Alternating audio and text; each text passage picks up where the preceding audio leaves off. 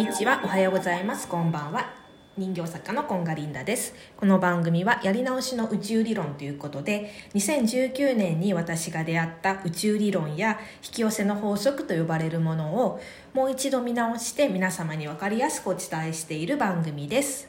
今日のトークテーマは、才能の正体、それはメンタルっていうのについてお話ししたいと思います。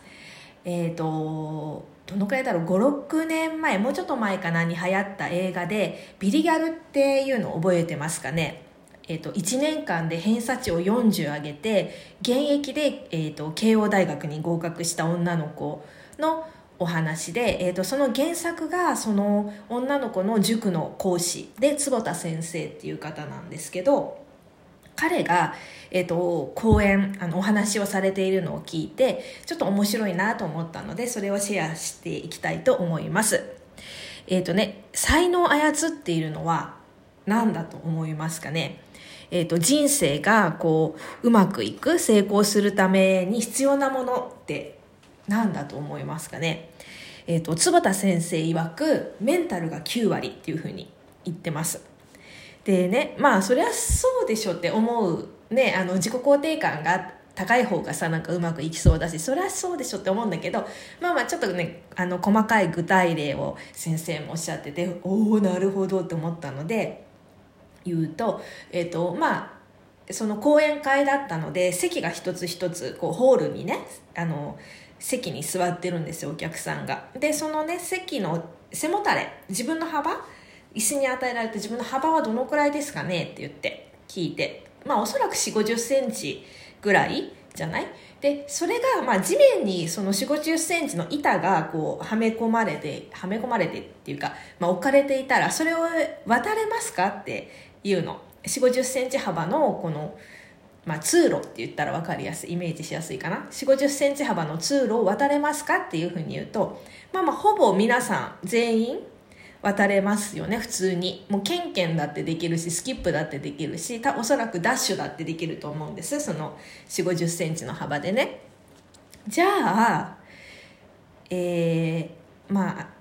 像できる高い場所ってどんなところがあるかな。例えば、東京タワーのてっぺんとか、スカイツリーとか、あとなんかあるかな。なんかもう、高いところで、じゃあその 4,50 センチの、幅の、ごめんなさい、いろいろ。都庁とかって2つの塔がこうなってるじゃない？で、じゃあそこに、4、50センチの幅の板を張ります。A 塔から B 塔へこう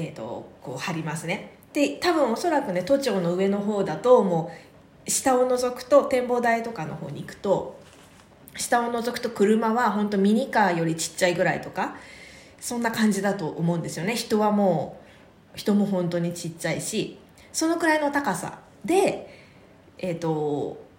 50センチの幅を渡れますかっていうと、おそらく、飛び職とかね、そういう方だったらへっちゃらだよなんて言うかもしれないけど、おそらく多くの方は恐怖でもう一歩も足が出ないと思うんですよね。なんかその恐怖っていうのは、落ちたらどうしようとか、落ちたら確実に死ぬ高さですから、足を踏み外したら怖いとか、そういうさ、ネガティブなことを急に考え始めちゃうでしょ、その高さに行くと。で、そのネガティブなことを考え始めた瞬間に、もう超簡単だった、ただただ歩くとか立つっていうことすらできなくなっちゃう人間は。それが脳の働きというか、仕組みっていうか、そういうことなんですって。で、もう一つ例を挙げると、例えば1対1とかで、初めまして、私はどういうものですとか、1対少しの人数で自己紹介っていうのはできると思うんですけど、じゃあそのホールで何千人何百人何千人っているホールで、じゃあ舞台にちょっと来てくださいって言って、今からこの人たちの前で1分間自己紹介をしてくださいって言われた瞬間に、もうなんか手に汗かいちゃって、人っていう字を書いて飲み込んでみたいな緊張が走ると思うんですよね。で、それはなんでかっていうと、変な風に思われたらどうしようとか、噛んじゃったらどうしようとか、なんか足が立ちすくんじゃうとか、そういうまたさネガティブなことを考えちゃうじゃない。で1対1とかだったらうまくできることも、ネガティブなことを考えた瞬間に人はできなくなってしまうっていう。でそれがメンタル、心の持ちよ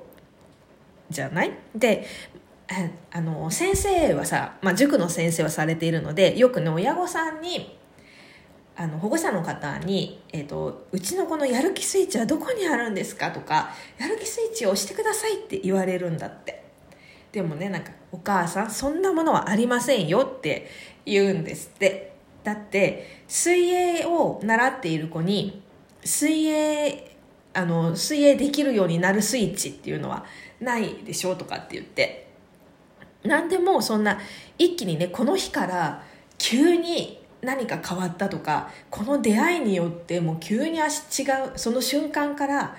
もう変わったとかっていうのはないですよって言って、もっと人はもうトレーニングをしないと変われないっていうふうに先生は言ってるのね。例えばさ、赤ちゃんでおぎゃーって生まれた時は言葉が喋れないけれども、徐々にこうトレーニングをして喋れるようになるとか、赤ちゃんの時はもうおもらしし放題だったのに、どんなにすごい人でもね、絶対何百回何千回はおもらししてるんですよって言って、それはトイレトレーニングとかトレーニングをしたから今は、おもらしせずに過ごせてるからですよって言って。でもう人はね、メンタルを舐めすぎてるっていうの、なんかそうやって、やる気スイッチをしてくださいとかそういうことじゃないって言ってて、もうで、あとほら、そんなの気持ちの問題だろ、切り替えてこうぜなんて言ってもそんなに甘いもんじゃないっていうんだよね。でそのじゃあ、気持ちをこう切り替えるトレーニングの方法としてリフレーミングっていうトレーニング方法があるんだって。で先生が言ってくれた例がすごい面白かったんだけれども、先生はね、なんか足がすごい短いんだって。名医がもうびっくりするぐらいレントゲンを撮った時に先生の足のレントゲンを見て、短いですねって言ったぐらい僕の足は短いんだけれども、これをじゃあリフレーミング、枠を変える、リフレーミングって枠を変えるとか、なんか見方を変えるとかそういう意味なので、じゃあ良い風に足が短いということを良い解釈するとどういう風に言えるかなっていう、それがトレーニングなんだって。でそうやって言うと、例えば、ズボンの生地が少しで足りてエコですねとか、あとは重心が下の方にあっていいですねとか、そういう風に言えるわけじゃない。でなんか騙されたと思って3ヶ月間これ一人だとなかなかできないから、チームとかグループになってこういうことをやってみてくれっていうふうに言ってて、でそうするともう全然ね、いろんなことの成果が変わってくるとかって言って、ビジネスコンサルもしてるんだけど、そのリフレーミングトレーニングをやったチームとやってないチームとでは成果が全然違ってきちゃってるし、このメンタルによってやっぱ才能がね、どんどん開花するからやってみてくれっていうふうに言ってましたね。でこのさ、リフレーミングっていうことってさ、要はネガティブをポジティブに言い換えるみたいなやつじゃない。でなんかよくさ、それってよく言われてるんだけれども、この間ね、一つのアニメを昔のフジテレビでやってた、よくフランダースの犬とかそれ系、小公女セーラとかそれ系のアニメで一つなんかね、いいこと探しをするっていう、その主人公の女の子がいつもいいこと探しをするっていう風に決めてるって言って、もうなんかね、そういうアニメがあったのね。でまだね、私もね1話2話ぐらいしか見てなかったんだけれども、これすごいいいことだなと思って、私結構フランダースの犬とかそれ系ずっと見てたのに、そのアニメだけは記憶になくって、